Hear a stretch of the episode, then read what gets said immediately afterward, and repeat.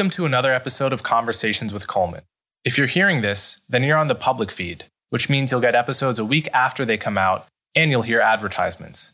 You can gain access to the subscriber feed by going to colemanhughes.org and becoming a supporter. This means you'll have access to episodes a week early, you'll never hear ads, and you'll get access to bonus Q&A episodes. You can also support me by liking and subscribing on YouTube and sharing the show with friends and family. As always, thank you so much for your support. Welcome to another episode of Conversations with Coleman. So, I've been waiting for the right moment to discuss gender identity, sex differences, and the transgender revolution. And that moment has come. My guest today is Helen Joyce. Helen is a staff journalist at The Economist magazine and has been an editor there since 2005. She also has a PhD in mathematics from University College London.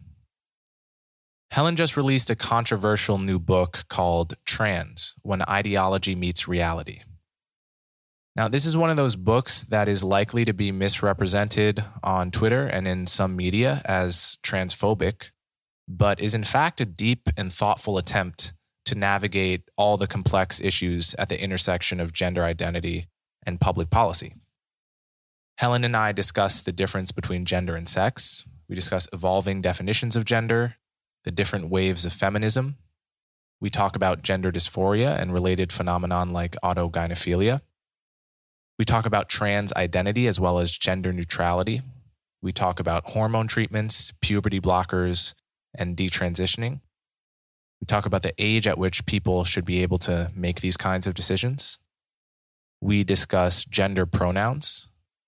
We talk about the logic of sex segregated spaces such as locker rooms, bathrooms, sports, and prisons. And finally, we talk about the phenomenon of social contagion as it applies to gender identities. This is one of the best conversations I've had in recent months on this podcast, so I hope you find it interesting. Without further ado, Helen Joyce. Helen Joyce, thank you so much for coming on my show. Well, thank you for inviting me. So, before we get to your book, which I'm I'm really excited to discuss, can you just give my audience a sense of who you are and how you came to be interested in trans activism and gender dysphoria and all those related issues?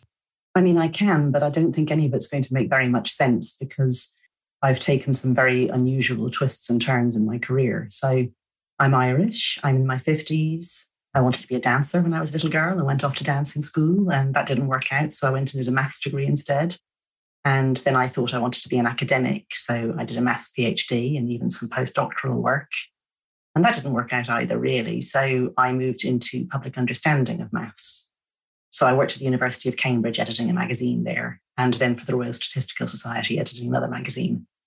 And in 2005, I applied for a staff job at The Economist writing about education.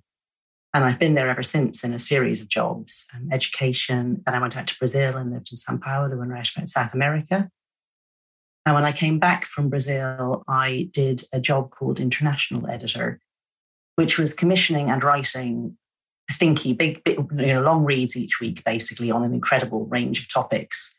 And one fateful week, a commissioning editor said to me, why do kids keep coming home and saying, you know, such and such is non binary or such and such is trans? And I said, no idea, never heard of this. I'll look into it. And that would have been about 2017, I'd say.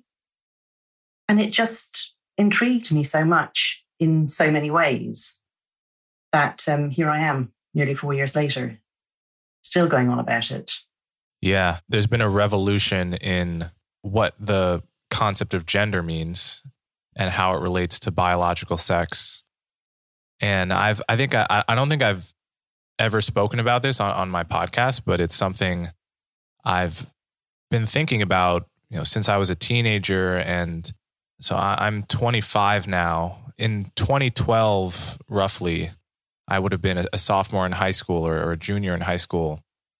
And that was the first moment I remember, really through Tumblr and through my friends at school, being exposed to very confident ideology that seemed like a update on what I had been sort of taught to believe about gender. and and then obviously I, after that I went to Columbia where that seemed to be sort of the, the default ideology and met many people that were uh, especially gender nonconforming, gender non-binary, even more so than than trans per se, and had a lot of opportunities to talk and think through these issues and, and had friends that were gender nonconforming. And I, I was always sensitive to the aspect of it that was a social contagion because I, I had witnessed that firsthand with many of my friends. But this is something I, I've really been wanting to to speak about for that reason because I think it's it's very important and there's a, a very strange and disturbing lack of of honest discussion between people who may be on different sides of the issue. Uh, there's a lot of like shouting and just like Twitter dunking, but very little idea that there there can be good faith disagreements on these things, which which matter because many kids are, are just getting one version of the truth and anything that's skeptical of, of this sort of trans activist ideology is labeled bigotry and no doubt there is lots of bigotry tor- towards trans people in the world and that's something i'm sensitive to but i think uh, it's, really important to talk through these things as honestly as we can so i'm excited to try to do that with you i think it's amazing that you're doing it because precisely that and it leaves people to imagine straw man versions of their, I don't even want to say opponents. I, I'm not opposed to anyone living the way they want. I mean, you know, because I think you read the book that um, in the introduction, I say it's not a book about trans people. It's a book about an ideology, an idea. And, you know, people can have all sorts of different ideas and live in the world together, getting along fine. I mean, I'm an atheist. That's very minority worldwide and you know religious people don't agree with each other either and yet we rub on so that's all i want I, I, just want public policy to be such that people aren't forced to conform to other people's evidence free belief systems and also that children aren't told lies about what it means to be human and what's possible to do to the human body yeah so we'll get there but um, let's start with some basic concepts here. The concepts of gender and sex are central to this whole conversation. And uh, there's been evolution in our understanding of those terms that you trace somewhat throughout the book. So, can you talk a little bit about that? So, really, the word sex, properly understood, hasn't evolved at all. Um, I mean, we know what sex means. It's the two types that humans and other mammals come in, but also not just humans and mammals, lots of animals and lots of plants as well. And there are, you know, there are um, tiny organisms that, that, are that are not sexed. They, you know, bacteria they just reproduce. But bigger animals have two ways, two reproductive strategies, and it was Darwin who worked out how those two strategies fitted into evolution in his theory in his book, The Origin of Species he said there were two ways that we evolved. One was natural and one was select sexual. They were the two types of selection. And the sexual selection works on us as sexed beings who must try to reproduce. And, and really, that's all there is to be said about the basic idea of what sex is. It's the, the small gametes people that we call male, the large gametes people that we call female. And you know, people obfuscate this by saying, oh, intersex people. But I mean, they don't say that about eyes. And there are some people born with just one, you know? or some people born with six fingers, and we don't worry about that when we talk about the definition of how many fingers or eyes humans have. You know, these are exceptional cases. They don't destroy the idea of what sex is. So, sex is that physical reality, and it has lots of consequences.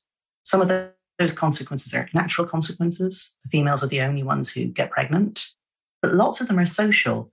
And that's what I would have meant by gender five or 10 years ago that gender was the social consequences of sex some of them perhaps innate, like, you know, p- people do have reasons to think that there are genuine on average differences between males and females.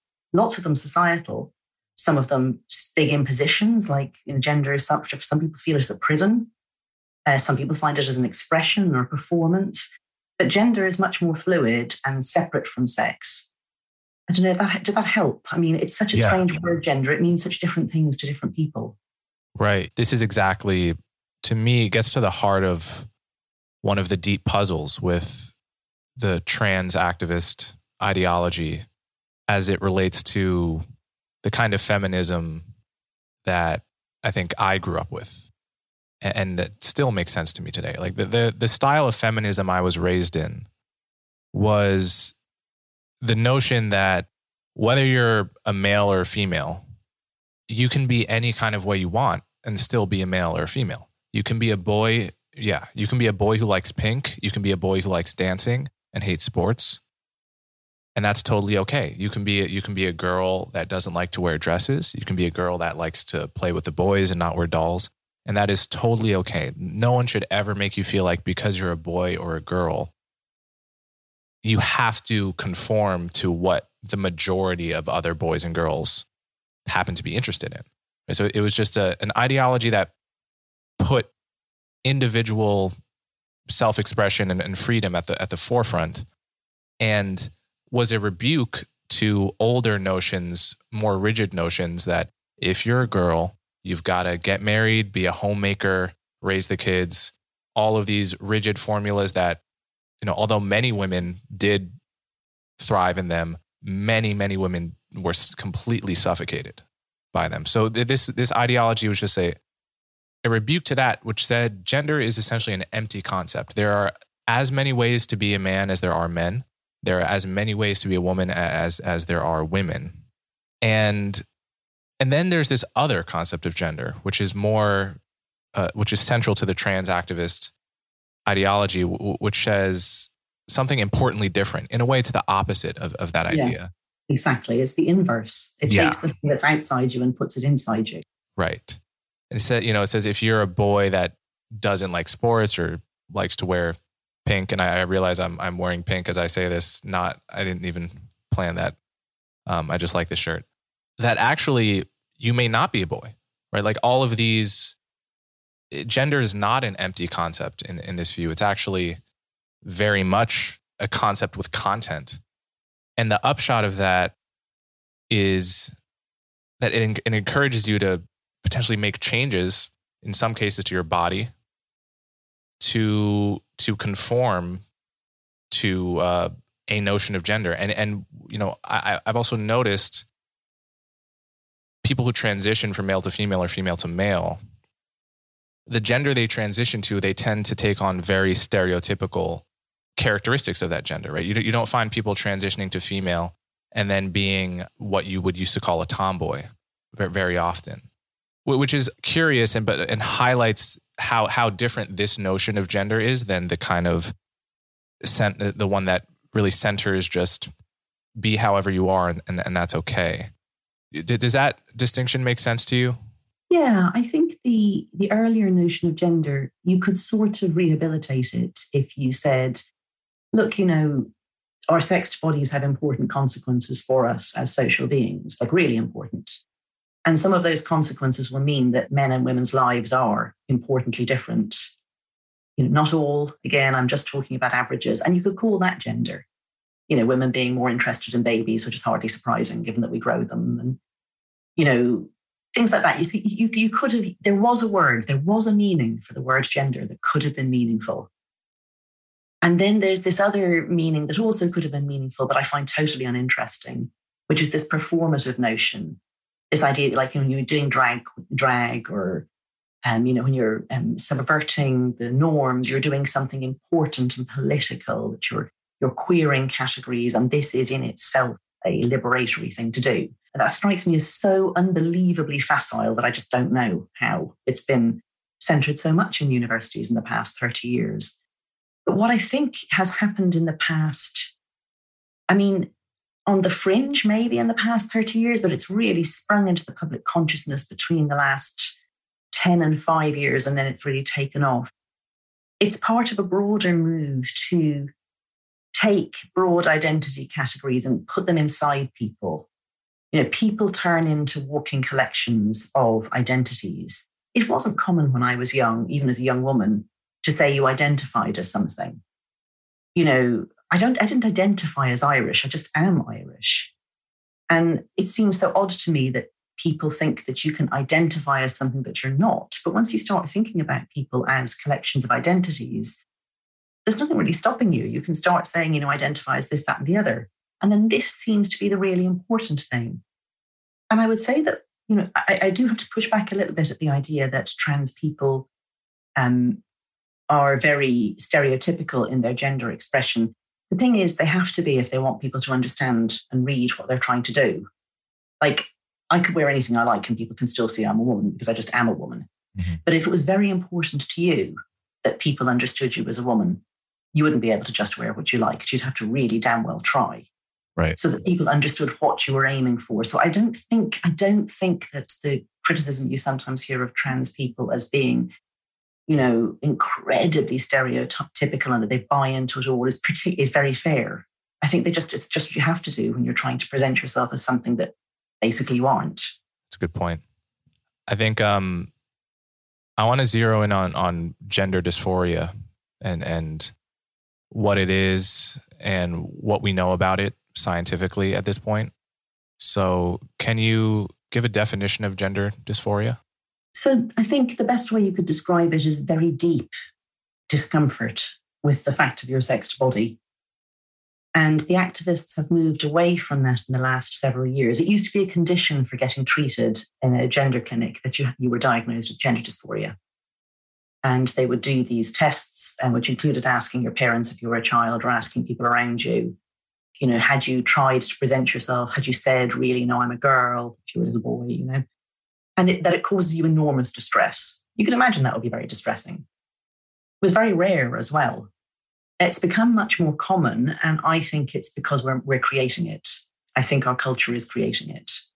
I think our culture creates a lot of dis ease in people's bodies in lots of ways to do with using computers too much, getting out into nature too little, um, exercising too little, you know, living very atomized lives. And gender dysphoria for me is one of the ways in which people can be very uncomfortable with their bodies. And it's social contagion as well, which you mentioned that you saw it. Um, then the final part of this weird, fast, metastasizing ideology is that for trans activists now, you don't even have to have gender dysphoria they'll say, you know, there are just people who are just gender variant. So people who are perfectly happy and feel no distress, feel no need to change their body, don't want to medicalize, medicalize at all, but still say, I'm really a member of the opposite sex, or I'm really not a member of my sex, I'm something else. So that's just pure identification. Yeah. I mean, one thing I, I think I've observed is that there's a pretty big difference between the trans phenomenon and the gender non-conforming phenomenon. So gender non-conforming means you accept, to me anyway, these are the best I can do in my definitions, and I accept that people have different definitions. Gender non-conforming just means that you don't feel you fit with the picture of what people have of men and women. Mm-hmm. And who the hell fits those pictures perfectly? Right. right. And in, and in particular, gay people often feel that they're a really particularly bad fit. Mm-hmm. There's a strong connection between being homosexual and um, having you know, really strong feelings of gender dysphoria in childhood, and uh, really not. You know, it's it's not just a stereotype that butch lesbians go around in dungarees, or you know that men that the gay men like drag. They do they, more often than is average. Um, so that's gender nonconformity to me. Gender nonconformity to me is an entirely liberatory thing. It's accepting the truth of your body, but refusing to let it limit you in what you choose to do and not worrying if that means you stray out of the blue box right into the pink box or vice versa. Trans is the opposite. Trans is saying that the boxes are what we are. And if you were someone who was put in the blue box when you were born, they use this strange expression, gender assigned at birth or sex assigned at birth, which of course doesn't happen. I mean, you know, I've been pregnant twice and I knew what sex both my kids were when I was 20 weeks pregnant. They just looked on an ultrasound. Um, but they say that you know if you if your if your sex assigned at birth didn't suit you, they mean like the pink box or the blue box doesn't suit you, you go into the other one. So to me, it's very gender conforming. It's just that it's taking the gender to be real and moving to the other gender or something like that. Right. Big news in shoes. Rothy's is now selling men's sneakers and men's driving loafers. You've probably heard your wife, sister, mother, daughter, or friends talk about their love of Rothy's women's shoes. Well, now they've brought their sustainable materials, washable design, and innovative craftsmanship to men's shoes. Looking good and feeling great just got easier thanks to Rothy's innovative approach to shoe design. From the unbeatable comfort to the fact that you can wash them, these shoes check every box. If you hate when your favorite white sneakers or light colored shoes get dirty, Rothy's men's shoes are for you. Their innovative washable construction means your shoes look like they were brand new with every wash. Everything Rothy's makes is better for the planet, too. Their elevated style is achieved through innovative manufacturing and materials. So, for all the sustainability fans out there, Rothy's men's shoes are knit with 100% recycled materials. Even the sneaker laces are made from plastic water bottles. Forbes calls Rothy's men's shoes a travel must have, and Esquire makes a case saying, pick up a pair of these shoes before they sell out. Rothy's best selling men's shoe, the driving loafer in navy, gets a five star review from almost every customer. To help you welcome the fall season in style, Rothy's is doing something special. They gave me the chance to share this rare opportunity with my listeners for a limited time. So right now you can get $20 off your first purchase at rothys.com forward slash Coleman. That's R O T H Y S dot com slash Coleman. So head to rothys.com forward slash Coleman to find your new favorites today. The other difference I, have observed is most trans people I've met, I think probably all of them, have had serious gender dysphoria, like a, a you know, and a, and a kind of a true deep suffering at the fact that they had a body that didn't fit. Whereas, you know, it seemed to me gender and that kind of thing is can be subject to social contagion and is to some degree. But it seems there's even a difference there between you know, gender non-binary, where it seems to me there's a lot of people that kind of vaguely feel uncomfortable in their skin in the kind of normal way, in the way that even probably I and most people I know, or like, you know, at least half or more men of men I know don't totally feel like men all the time. And we have everyone has at least a few things about themselves that really make them feel out of touch with their gender. And so it, there's a way in which you can be convinced that your normal creaturely anxiety and the sort of everyday low level identity crisis that we call life can be made to seem as a like a problem that needs to be solved by asking people to call you they for instance. And that seems like talking about in a distinct way from being trans and having deep seated gender dysphoria. Do you does that distinction make sense to you or do you see yeah, it differently? absolutely. Um, i mean you know having gender dysphoria is, is real like it really it really has consequences it feels terrible even if we've created it culturally you know, it's all very well to say that, like smoking is a cultural disease too. Well, so so so when you say that, do you you don't mean that all gender dysphoria is is created culturally? Do you do you mean it's amplified or? I, I think some of it's definitely created, um, especially yeah. when people start in their teen years. So so isn't it true though that pretty much there's always been a very small percentage of people that have has gender dysphoria, and it's probably you know, at its core is a naturally occurring phenomenon that is being amplified very much by the culture now? Um, as far as we know, um, all the studies that were done before the very recent turn to, um, which I can explain, um, gender affirming treatment for children suggests that most children with gender dysphoria grow out of it and most of them are gay. Mm-hmm. So there's a really strong connection with, between, not surprisingly, when you think of it, between thinking that you're a bit different from everybody else when you're three, four, five, six, seven, but absolutely not understanding why, like why you aren't like the other boys and the other little girls. And if people don't interpret that to you as, oh, that means you're really a boy or really a girl, like the opposite of what you were born, you know, it can be deeply unpleasant and intensely awful, and you may need support from doctors and so on. But if they don't tell you that, what usually happens is that before or early in puberty, you go, oh, right, no, I get it. Now I know what, why I always felt different. I am different and it's fine. I'm just gay. So, yes, there, it, it is a normally occurring phenomenon, but it's really quite linked to sexuality. There have probably always been some people for whom that answer doesn't fully satisfy them. They still feel very awkward in their bodies. And there are various um, traditional cultures like Samoa or um, in Oaxaca um, where they have a sort of third category in which they put males who are so super gender non-conforming and also gay. And and that's a, a sort of I mean it's not trans it's cultural appropriation or you know cultural imperialism to call this trans it's a really culturally specific phenomenon. But what they're doing is they're saying these are people who can't live comfortably being seen by the world as just any old member of their sex. There's something so different about them that we have to accommodate them. So I think that would be the nearest that you'd get. Although I'm told that it's not standard for the Fa'afafine in Samoa to feel any gender dysphoria or any dislike of their body. They just need to be allowed to live in a very different way from most other men. So, yeah, I think we make the discomfort.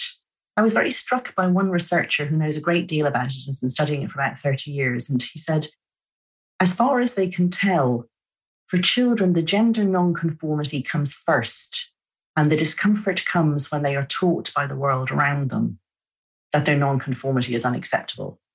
So you've got some sweet little boy who wants to dress as Elsa and prance around the place, you know, and he wants to grow his hair long, and his idea of the right instrument to play is the harp, and so on and so forth. And then his dad says, you know, you're no son of mine, and forcibly cuts his hair and makes him come hunting and go and watch football or something. That poor kid, you've created the gender dysphoria. He was highly gender nonconforming, but you've turned it into gender dysphoria by doing that. And then, you know, it may be that this has become so deep rooted. I know trans people who say this is what happened to them, that there's nothing much that they can do as adults except transition. There's no way they're going to be happy. But they think that it could all have been different if they had been accepted right at the beginning. Mm. So I don't, I don't accept this notion that gender dysphoria is this naturally occurring phenomenon with a base rate. Right. It's a hugely complex phenomenon that interacts with our, um, our cultural ideas of what it is to be a man or a woman, our acceptance of nonconformity, what it means to be nonconforming. Like, does it mean that you're cast out of your sex? And I do, and on top of that is this recent social contagion which mostly hits teenagers. And I wrote about the teenage girls in my book, but there's a growing cohort really fast coming up in the past couple of years of boys. And these kids are taught gender dysphoria online.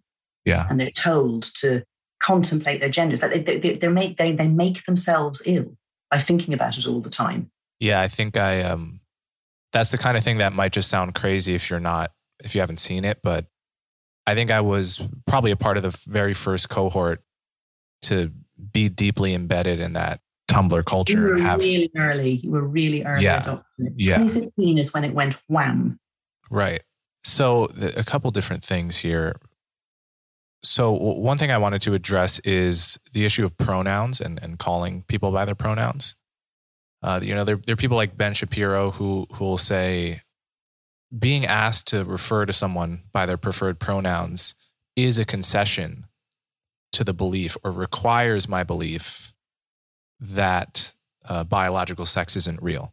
Like what what I'm saying when I address a trans person by what they want to be called is that I believe the whole attendant ideology, uh, the trans activist ideology, which not even all trans people would necessarily agree with, um, but like you know, and it's it's it's where, where it's always seemed to me I'm I'm happy to call someone what they want to be called if if if I know that that's a way to make them feel comfortable in my presence and to validate that I everything else held equal, I want them to feel freer around me and, and, and in the world.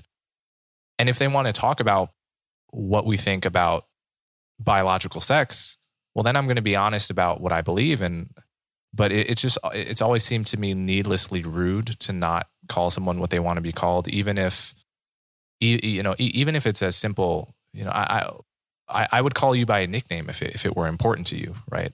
It, it gets a little tricky with they because it's so easy to forget. But still, it's like I'm I'm going to make an effort to be polite, and I'm I'm curious what you think of because that, that, this is a point of tension uh, in, in, the culture right now. So, what do you make of the the request or the demand of, of people to call you by preferred pronouns? So, I mean, it is a demand.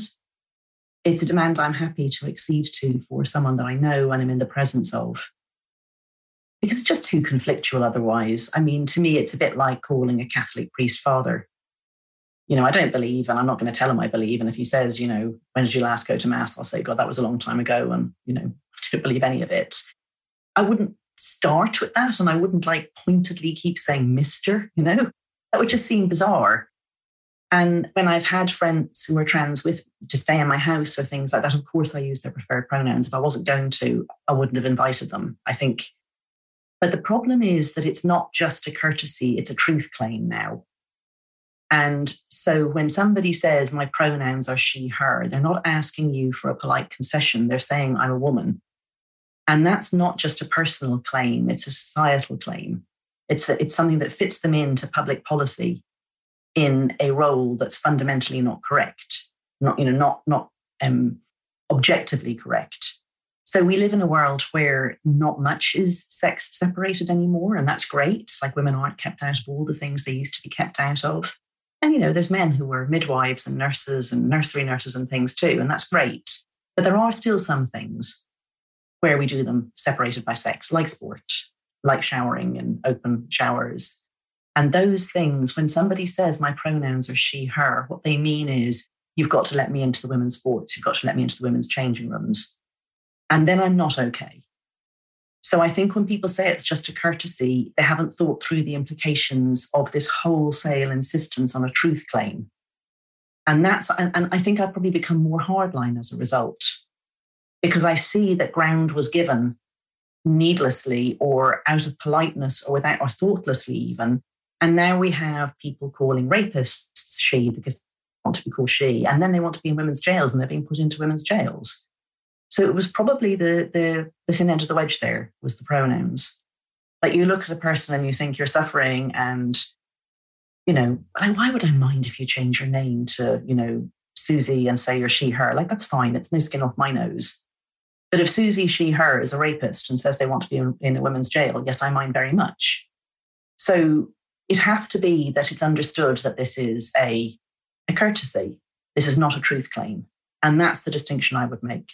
Yeah, I'm I'm struck by your religious analogy. Like I would call someone reverend if they're a reverend without believing Christianity, and if they if they insisted that they wanted to create a, a Christian state or enshrine Christianity in the law, well, then we'd have a conversation in which they would realize how much of an atheist I am. But I and wouldn't. You might say you weren't willing to call them reverend anymore if they kept pushing. If they were changing laws so that it became illegal for you to express your atheism, at some point you might say, I'm sorry, I'm not going along with the Reverend stuff anymore.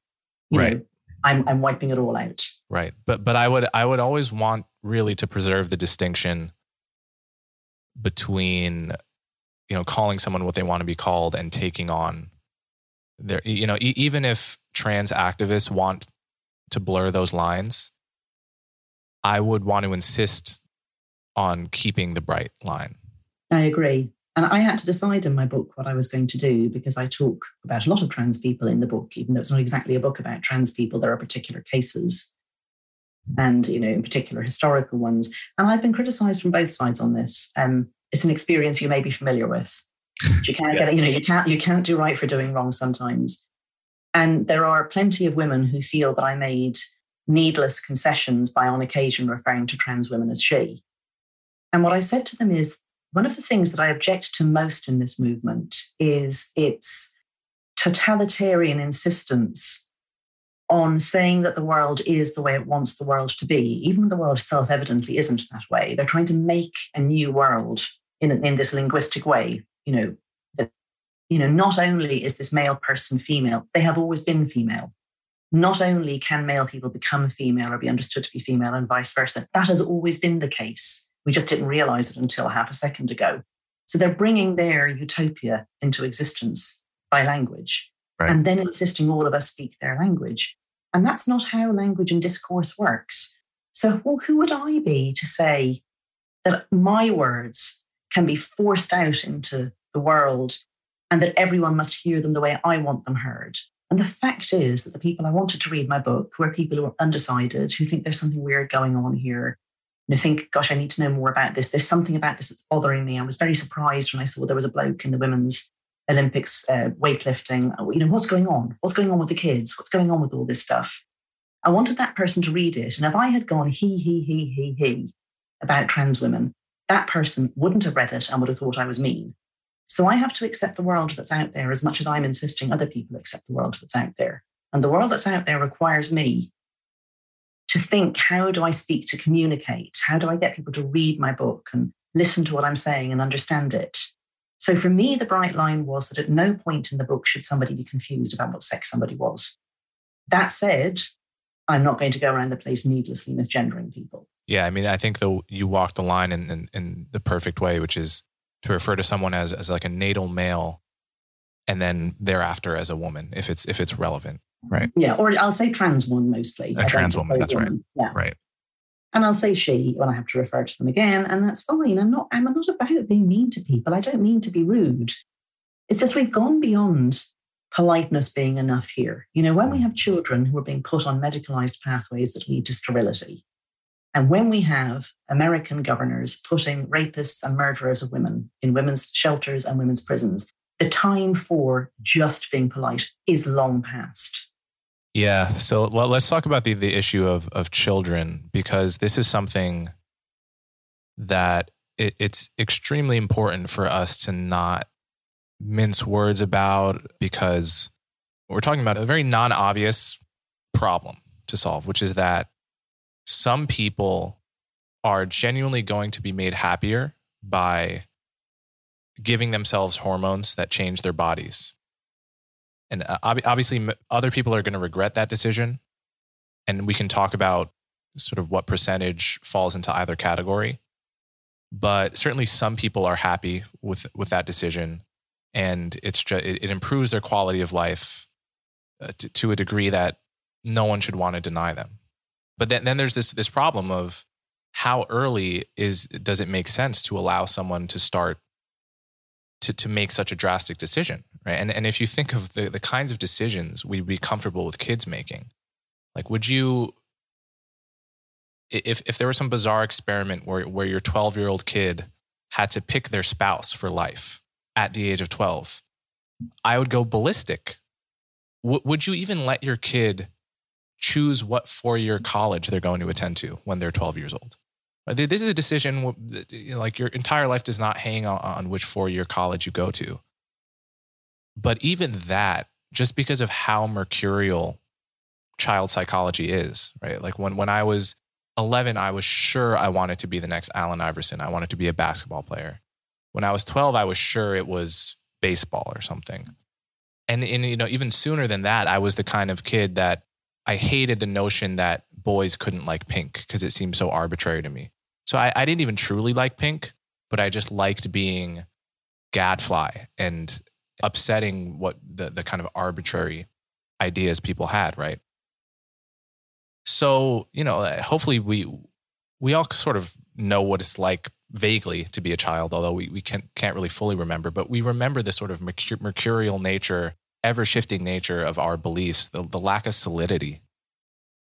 And so, you know, it, it really becomes a problem to say that a kid has free rein over over a, a, potentially permanent decision like taking hormones during puberty which which can make you sterile in some cases. Yeah so the i mean you started by saying that it makes some people happier to take hormones.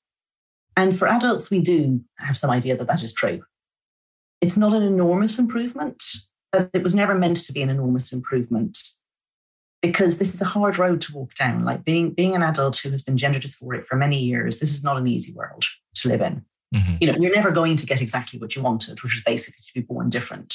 So it made people a bit happier, and that's what we're hoping for. Great. For children, we actually don't know because nobody's done the sort of test that would allow you to say that.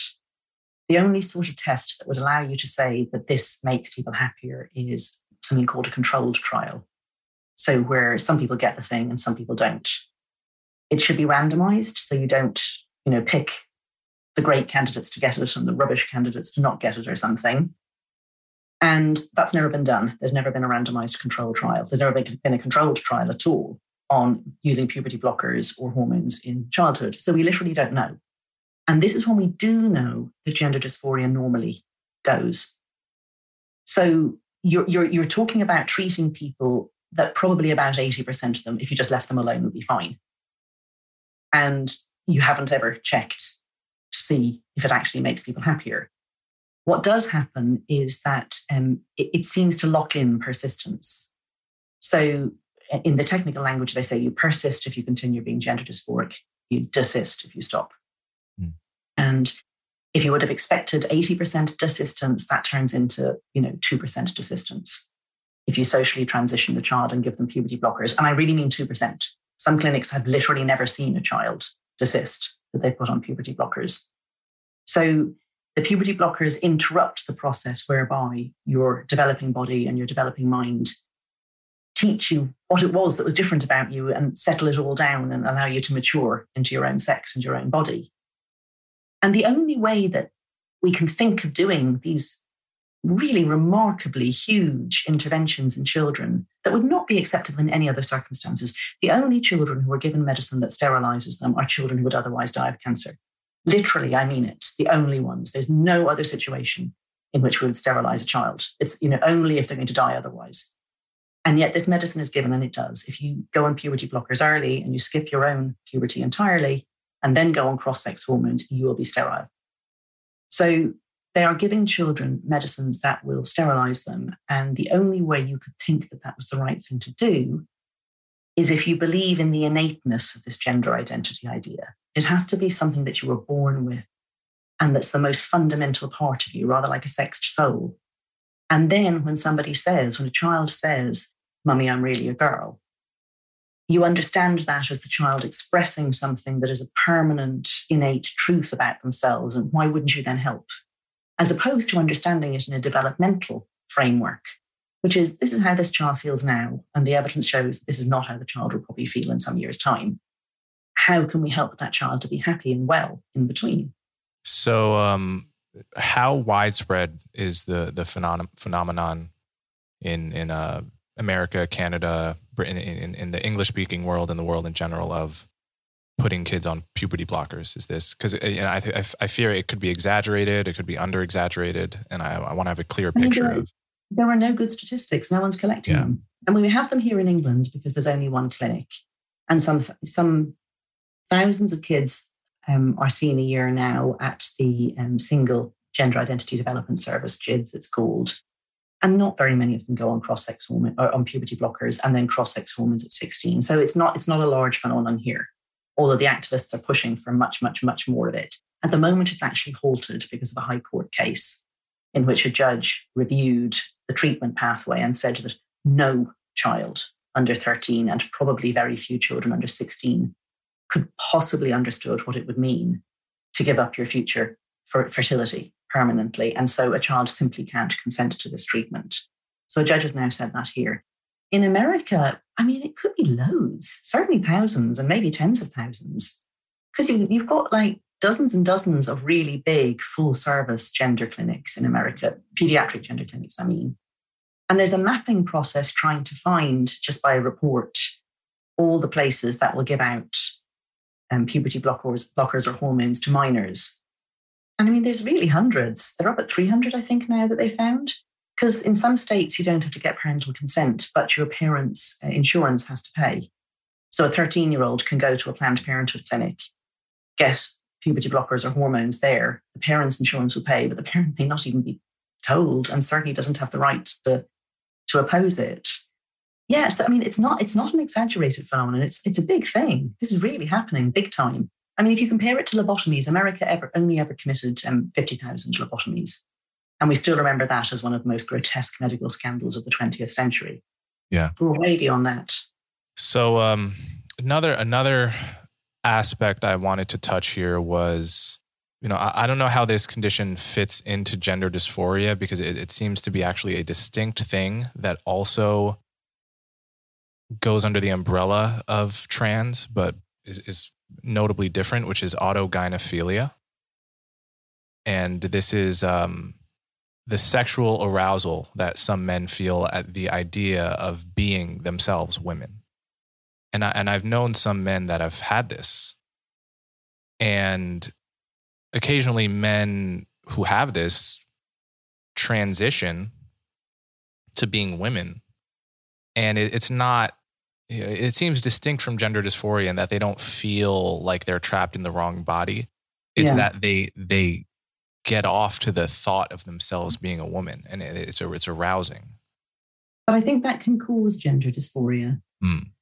So mean, would you say that's that's a kind of gender dysphoria, or is it yeah, something I would. distinct? I yeah. would.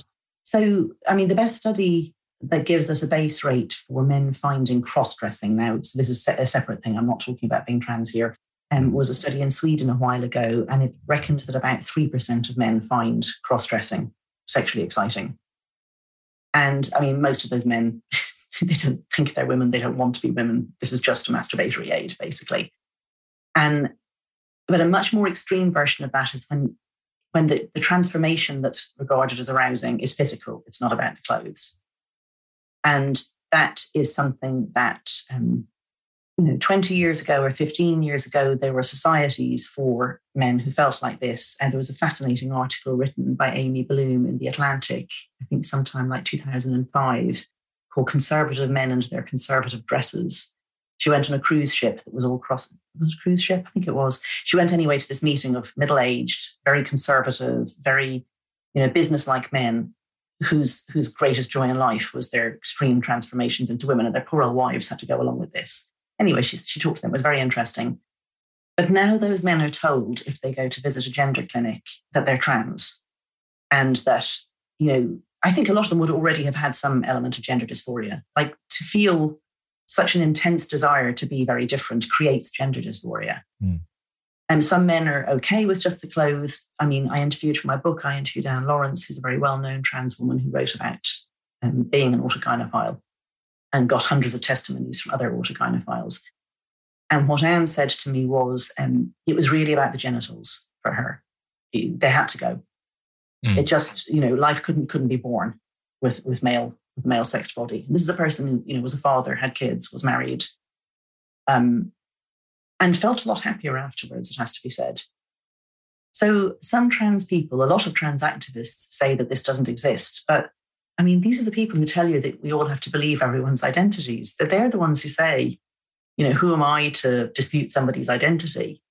And then there's people like Anne Lawrence and many, many others giving testimony that this is how they feel. And suddenly they're told, no, you're not allowed to say that. This is, is, is it, why is that? Why, why is why? Um, because in in the in the transactivist version of the world, in what I call gender identity ideology, gender identity is not a sexual thing at all. Right it's like a, it's, it's like your, your true inner self.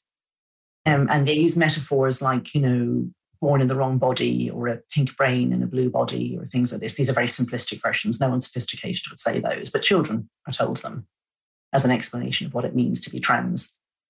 They don't say, I mean, there was a quote from um, Ray Blanchard, who's the guy who created the word autogynephilia and who studied a lot of them.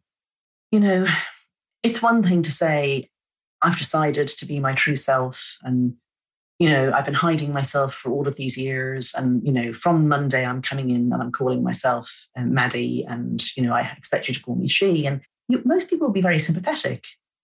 Like in most workplaces, I think people will be very accepting of that. And there might be an issue if you want to use the women's showers, but generally speaking, people want to accommodate you. But imagine coming in and saying, you know, I've been masturbating in my wife's clothes for the last 20 years and it's not enough for me anymore.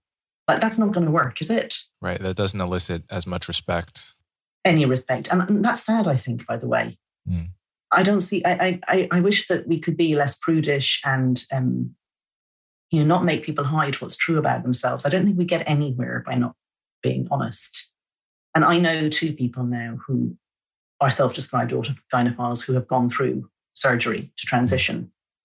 And both of them are much happier for being honest like one of them in particular really felt when he, as he was, you know, went and decided to transition, um, that it was because he really was a woman. He believes the whole thing. Like he believed everything the gender clinic told him, and he was very aggressive about it. Like anyone who disagreed was told that they were a bigot.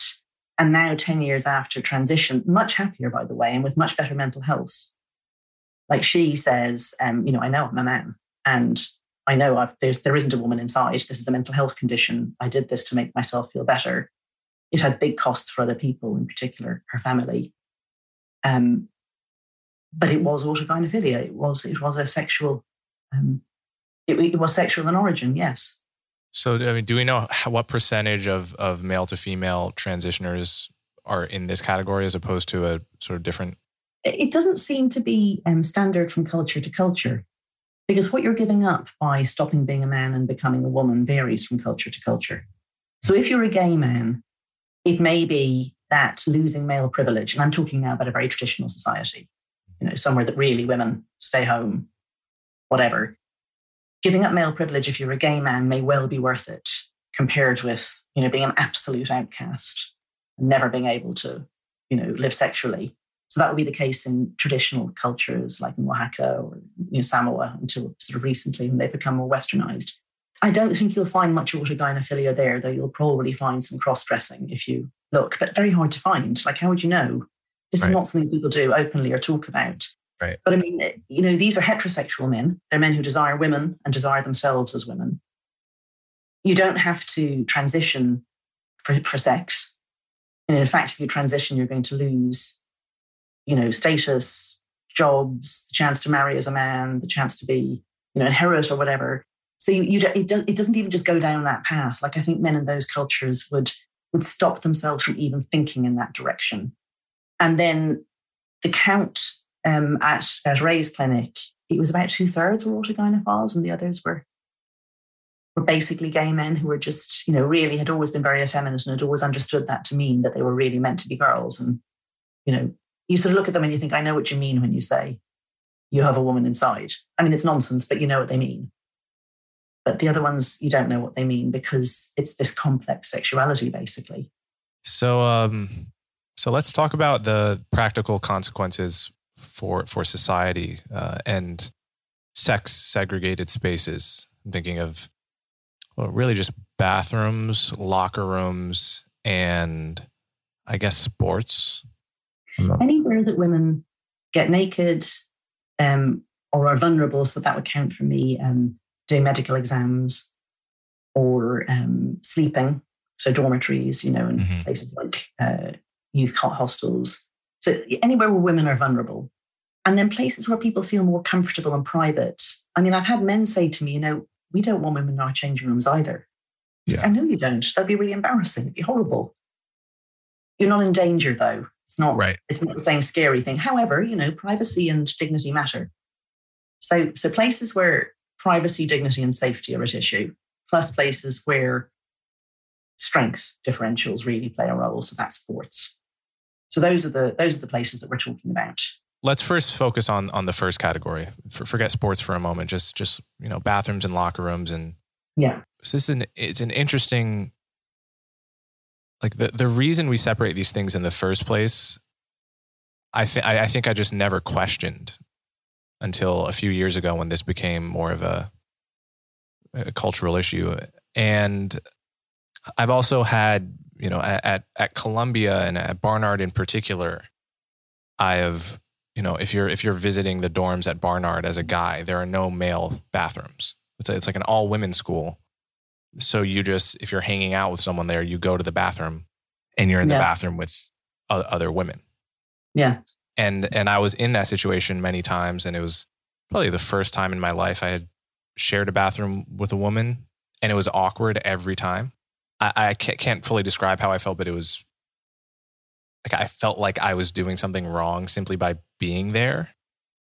And I could sense that all the women there that I didn't know felt exactly the same way. Like a not that they were seriously afraid that I was going to do something necessarily, but just, just more alert. Just they more alert. alert exactly. Exactly. Yeah.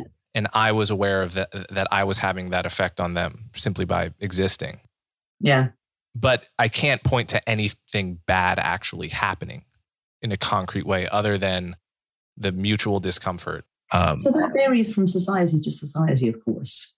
I mean, there really are societies where people are just much more open about sexed bodies. I lived in Finland for two years, and it's really very standard. Like every Finnish home has a sauna, and it's quite standard to um, have guests to your home sauna with you, and everyone saunas together, male and female, naked in the home. Now, if you go to a hotel, they would usually segregate the saunas and they'd be completely naked as well, but they would be male and female segregated there. So, and then, you know, you go to Ireland, where I'm from, and, you know, it's a very, it's a very body private sort of culture, like too much so.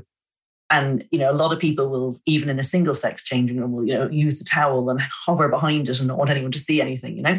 So partly it is cultural. Yeah. But I don't think it's entirely cultural. There's a reason that we do these things.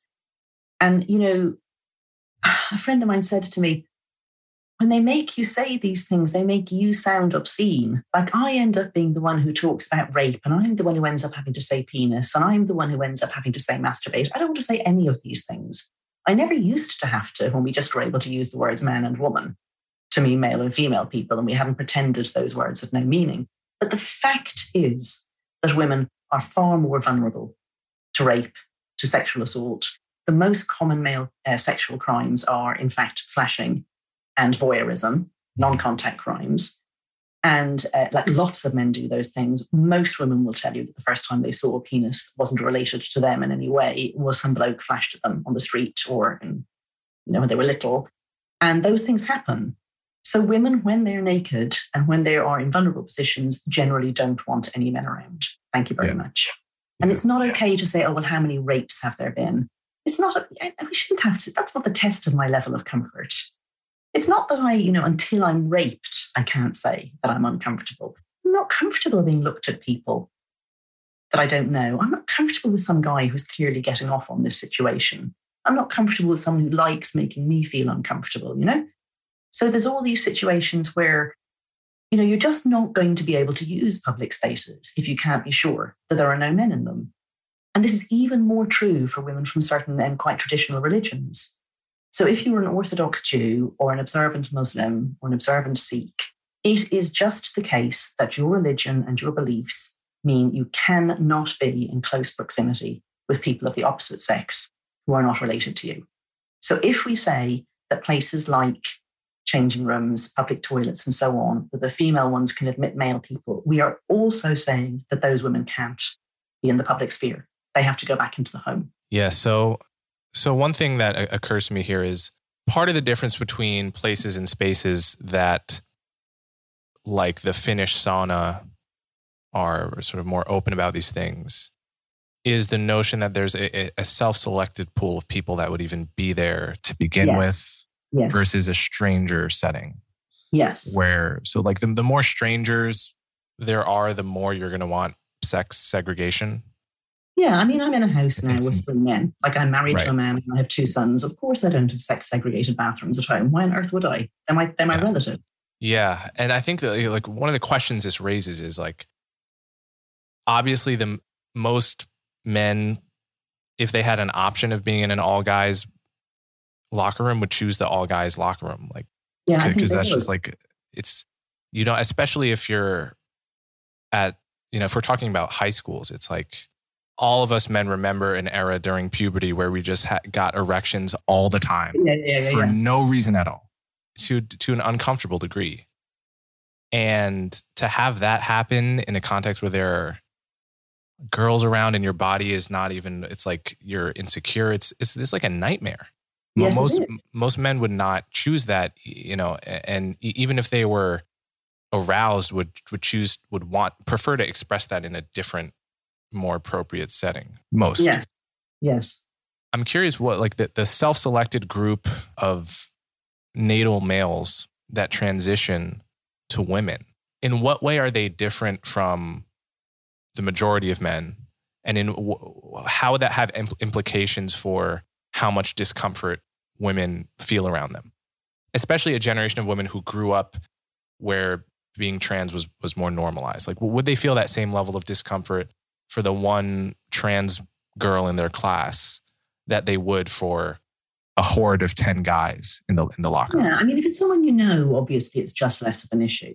Yeah. Um a lot of women would say that if you go, you know, if you go back long enough to, you know, gay clubs in the 1990s, you know, lots of women would, you know, a lot of their friends were gay or whatever. And, you know, your gay men friends were they, like kind of almost one of the girls. They might come on the the hen do and they might go out partying with you. And if that if that guy looks around and knows i'm coming into the women's loo with you you don't feel threatened. But the point was that it was never a right for men to come into those spaces. And it was women's right to say no this isn't okay. So if there was one woman in there who said you know no i'm not comfortable well that guy would have to leave. Like if there, you know if, if there was a group that came in and they had a guy with them like other women might say no this isn't okay you know? Mm. and now because we say that um, identity claims trump everything else. And that anybody, anybody at all, can say they are male, female, neither, both, whatever, gender fluid, one one day, one the next. And there's no outward marker of that. Well, that means anyone can use any facility. Mm. So you could really just be a trans woman. Like there isn't a special category of male that's trans women. It's a, any male can be a trans woman. Yeah. So now there just aren't single sex spaces, like guaranteed single sex spaces. And if you think, like, what men are going to take advantage of this? Hmm. You know, it's like the saying that the people who want to be politicians are precisely the people we don't want running the country. Mm-hmm. People who, you know, you, you, you're not going to do that. You'd be embarrassed to go into the women's toilets. Right. But, but you know, some guy who you know, is working up to a major career as a flasher. Yeah. That guy would be quite happy to. Yeah. Yeah. So um so let's talk about sports. This is a this is another cultural flashpoint. I'm I'm gonna take for granted that most people agree that men tend to be stronger physically than women. I know there's they don't, but I mean they're mad. So I mean you can find fringe academics with outsized cultural influence that will argue against what is one of the most sort of obvious facts of being a human mammal on Earth. Yep. But I'm just going to take that for granted that you know anyone who's been alive long enough has noticed that the boys just tend to win the arm wrestling contests like yep. pretty effortlessly, and that has consequences for for sports. On on the other hand, there is an interesting paradox here to me, which is which I'm not sure I've ever talked publicly about before, which is, um, you know, there, there are these sports like boxing where we separate out people by weight class, not just by gender. Yeah. Because we recognize that actually gender is not the only way in which the genetic lottery so stacks it stacks the deck for certain people and not for others that it's it's just a tradition that you're not going to fight someone who's 100 pounds heavier than you even if you're both men because it, it wouldn't be a fair fight and yet you know in, in other situations such as the nba we don't have an nba for very tall men and an nba for very short men. Right? There's just one but nba we, you we could, could and it would be could. reasonable it would it would. It'd be reasonable for the same reason that sort of boxing separate for weight classes is reasonable. But whether we do this in any specific case is to some extent a matter of just the tradition of the sport itself, right? So, so the reason that we have classes in sport, which can be age classes as well, like mm-hmm. under 11s, under 13, 15, 18, over 35, over 70, all, you know, there's all these age classes as well, is because what you're doing in playing sport, and I'm talking now about competitive, not necessarily professional competitive, but like someone's going to win and someone's going to lose, is you're trying to pick the person who is best, right? And what best means depends on the sport. Uh, hugely depends on the sport. And of course, what's who will be best really does depend on their innate characteristics. So in the book, I talk about Michael Phelps, who was born with everything that you could want as a swimmer the guy, you know, his hands just reach out further than anyone else. And he's got his enormous feet with these superlatively flexible ankles that are like flippers. And, you know, he probably has a bunch of other things like um, his blood can be more oxygenated than most people. So he's like this perfect physical specimen who was just able to beat all other men when he was at the height of his career. Um, now imagine you had a woman who had all of those things. She could be beaten by thousands or tens of thousands of men. But the thing is, she's a phenomenon she's really amazing. She's got everything that you're looking for as a swimmer, but she doesn't have testosterone fueled puberty. So the reason we separate it is because half of humanity can be incredible, but you won't ever see that if it competes with the other half of humanity, because quite ordinary men can beat superlative women. And that's the same in boxing because upper body strength, and this is in weightlifting as well, upper body strength um, is is so variable with size and weight, and also very very variable between men and women. Like it's the biggest gap is in yeah. what we can do with our upper body. So you know, if there weren't many men who wanted to be boxers, we wouldn't have weight classes, and the fact is only the very big men would be able to be boxers. But boxing is immensely popular. People like watching flyweights. They like admiring their nifty footwork and you know how scrappy they are. Whatever. I hate boxing, so I've now gone to the edge of how I'm able to pretend I know what I'm talking about. Mm-hmm. So that's why there are weight classes because you know there are these these little guys who are just amazing. They're everything that you could want to see in a boxer, but they happen to be small. And you're never going to see that guy. He's never going to get to compete. He's going to be beaten by some big flabby guy who can just punch him in the face, and that's that. And with, with basketball, if there was a demand for it, yeah, of course there'd be height classes. But nobody actually really wants to watch five foot four guys throwing the basketball around. If they did, it would make a lot of sense. So, so in basketball, I wonder things, about that. I wonder if it existed, if it might not have more of an appeal. Yeah, maybe because you know, you know, it, eh, watching a guy like Shaq play, wa- watching there's something more one dimensional about a seven footer that can only I know, dunk. I know what you mean. Right. so maybe, As opposed to watching an Allen Iverson do all the tricks. And yeah, so like yeah, yeah, yeah. I, I, think partly it is a matter of what's been done yes, and the, the momentum of, of, of certain sports. And it's also the way it's all become so extraordinarily extreme. Like a generation ago or two generations ago, you didn't have to be seven foot to be in the NBA. Right. But it's but now you know the selection process, like finding the people who have the perfect genetics. Right. You know, finding somebody um, like Simone Biles, for example. Like obviously the woman is an absolute phenomenon, but on mm-hmm. top of everything else, she's tiny. And that's an incredible advantage in gymnastics. I was reading this amazing thing about her. She can fit one more trick onto the mat than anyone else she's competing with because she's so unbelievably tiny. Right. So, you know, if that was common, if there were loads of gymnasts who were five foot 10, like women who wanted to compete, then you, you were going to have to do classes, height, height classes in gymnastics.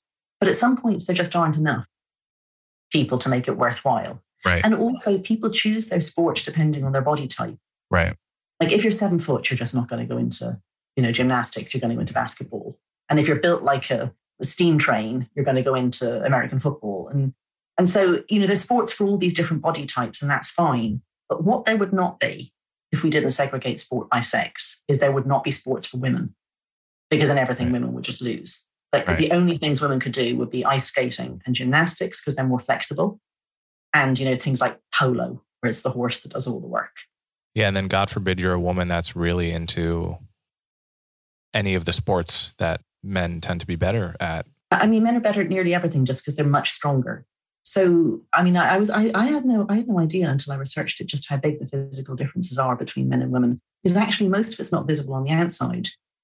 Like obviously, you see, you know, women right, and and, it, and it's just like the vast majority. I mean, uh, I, I hope most women have not been in a full fledged fight with a man, and most men have never never exactly. So you never actually get the occasion to to witness oh, what unfortunately, unless you're a victim of, of physical abuse, which many women are. And you mentioned these academics who have these ridiculous theories. And I look at them and I think, you've never talked to a woman who's been beaten up, down, and sideways by her husband, have you? Mm. Obviously not. You know, you've no idea. So the upper body strength, the punching power is especially is that. The thing. It's the thing that is the single biggest difference in physique. There isn't as much of a difference in leg strength, actually. No, that's right. It's really, it's, it's really about yeah. upper body. And the yeah. thing about a punch is a punch combines several aspects of strength. So it's the shoulders, it's the back, it's the arm, it's the hand. Like men's hands and wrists are much, much stronger than women's. So a punch combines three or four um, advantages of men over women, and all of them mm. quite big. So one one, stud- one study I read, um, they just got untrained men and women to punch as hard as they could, and there was no overlap whatsoever the very weakest man punched harder than the very strongest woman. And the average man punched 150% more strongly than the average woman, the average man did. I don't mean 50% more, I mean 150% more. Mm. That was the gap. Mm. So 2.5 times the punching strength. Yeah, so obviously this is really relevant for mixed martial arts. yes. Where where I, I know Joe Rogan has gotten into trouble for just really defending the complete sex segregation of the sport. Um, I think I think I think all sex, all, sports, apart from the little things like polo and yachting or something, maybe. Although in yachting, you know, upper body strength matters a lot too. I, they all have to be sex segregated, and you know, I don't even understand what's so difficult about this because it's not a statement about anyone's gender identity. I happen to come from a very sporting family, I'm very unsporting myself, but I have brothers and sisters who are international standard cricketers. And in particular, one of my brothers and one of my sisters are two of the best cricketers Ireland has ever turned out. And um, you know the difference is huge. But my point here is that uh, women play on the men's teams all the time. So my sister, when she was captaining Ireland, captaining the women's team, she would play on a men's club side uh, at the weekend, like an amateur side. Um, at, her, at her very best, she played on the men's club's first side, and then she played seconds because she couldn't get a good enough game otherwise. Right. So it's completely fine for women to play in men's teams. So why can't trans women play in men's teams? It's fine. It's not a statement about somebody's gender identity. Nobody was saying my sister had to be a man to play in those teams. I'm not insulting anybody. No, we just play according to our sex. And there's an asymmetry too. Like I, would, if a, if a trans man, i.e., a, a natal female, wants to do jujitsu with like elects yes. to do jujitsu with a, a, man that is willing. They're the hard people. that's that's fine.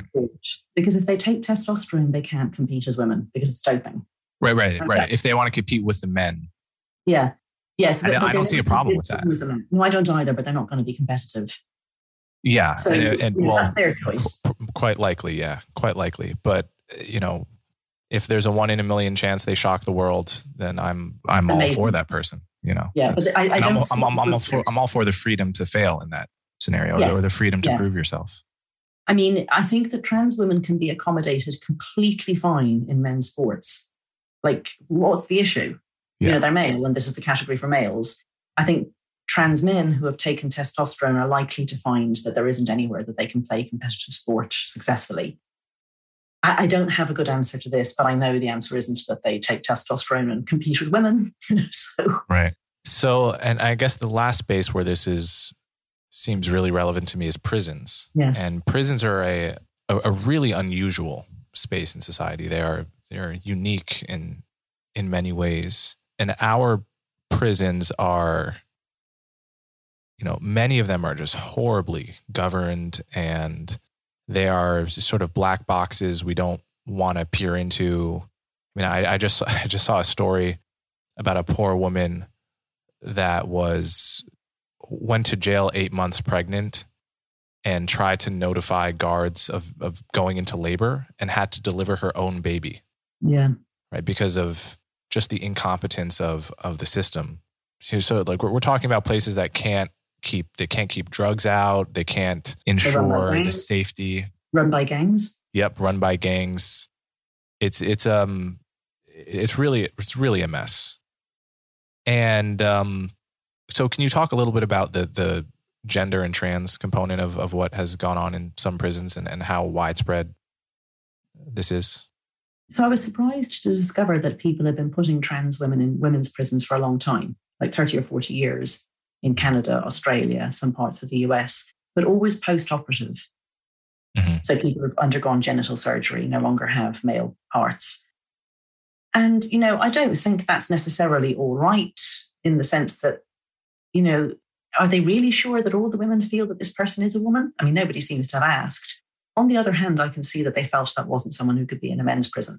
And you were talking about a very tiny number of people. So I, I can imagine making that decision. But there's this weird thing that happens in human rights or supposed human rights discussions where it's never enough and it always iterates. So, first you move the people who are post operative. And when at this time, so this is 1980s, 1990s, um, you used to have to go through a, a, real life test, it was called. You had to live in role if you wanted to get surgery. You had to dress as a woman, present yourself as a woman for a year or two before they would do the surgery. And of course, a man who wanted to do that in prison couldn't because he was in a men's prison. So they successfully argued through some legal cases in different countries, in particular Canada and some parts of the US, that that man should be allowed to move to a women's prison so he could live and role. But then why should he have to have the diagnosis? And now we've got to the point very recently in some American states, in California, the governor signed this one into law pretty recently, and it was a pledge too, that they're just going to ask everybody's gender identities when they're um, sent to prison. And if they say that they're women, they're going to be put in the women's prison. So this is, I still can't believe this is happening. I just can't believe this has happened. I mean, there are no no feminist and no women's organizations except a few tiny brave little groups of women who are vilified by everybody else fighting this. There are these big organizations um, like Now and Um, oh, I don't know all the American ones, but then people like the ACLU who say they're for human rights, and they're actually literally putting rapists and murderers of women in women's jails. Blokes, just blokes. This is when I will not use preferred pronouns. Thank you very much. Like if some man who's a serial killer of women or who has beaten his wife to death says that his gender identity requires him to be held in a women's prison, that's the point at which I'm like, nope, that person is not she. I just don't understand how people who call themselves feminists can possibly not be screaming from the rooftops about this. Yeah. So, um, I guess uh, there's a, a, a lot of what you said, and and other people like J.K. Rowling and Chimamanda Adichie sort of get labeled as TERFs as trans exclusionary radical feminists. Um, do you do you? I imagine you get this sometimes, and yeah, of course. But you know, I mean, so does that mean I have to stop saying it? Like, does this mean like one of the cases one of the people I interviewed for the book told me about was a bloke who had murdered his wife because she had come home and found him wearing her clothes. I'm sorry for that man. That man is ashamed of something he shouldn't be ashamed of. But anyway, he was so ashamed that he murdered her by throttling her with a piano wire. He nearly cut her head off. He did it so viciously. And he now says he's a woman and he's in a women's jail. And not only that, but all the big human rights organizations and civil liberties organizations in the States backed him being transferred to a women's prison. And that's the point we get to when I come back to the preferred pronouns thing. If I had said there was this woman who murdered her wife by decapitating her, she said she wanted to be in a women's prison, you'd been going like, yeah, well, you know, there are some very violent women. The fact is, this is a man. And that's when my courtesy runs out when I'm talking about someone who murdered his wife like that. Well, it runs out a fair bit before that, but definitely it's run out there. Yeah. Well, on that note, I think we we can bring this conversation to a close. It has been uh, it's been really good to finally be able to talk about this stuff, and I I want to direct my audience towards your book. Can you uh, tell them where to get it? So it's called Trans When Ideology Meets Reality. And it actually came out in the States two days ago when we're talking. So on 7th of um, September. And it's been distributed by Simon and Schuster very kindly. So it should be available in wherever you buy your books, really. It is the English edition. I just have to say to you, Coleman, I, I couldn't be a bigger admirer. I admired you anyway, but I really admire you for being willing to talk about this because it's so easy not to. It's so easy just to say, there's a million other things I could be talking about. And there are. But if everyone says this, then the, the hardliners get to do what they want without any scrutiny because everybody else is saying this is too difficult or this is too dangerous or I'll get vilified or whatever. So, you know, absolute kudos to you. Yeah. Well, I appreciate it and right back at you. Thank you very, very much. All right. Take care. If you appreciate the work I do, the best ways to support me are to subscribe directly through my website, colemanhughes.org, and to subscribe to my YouTube channel so you'll never miss my new content. As always, thanks for your support.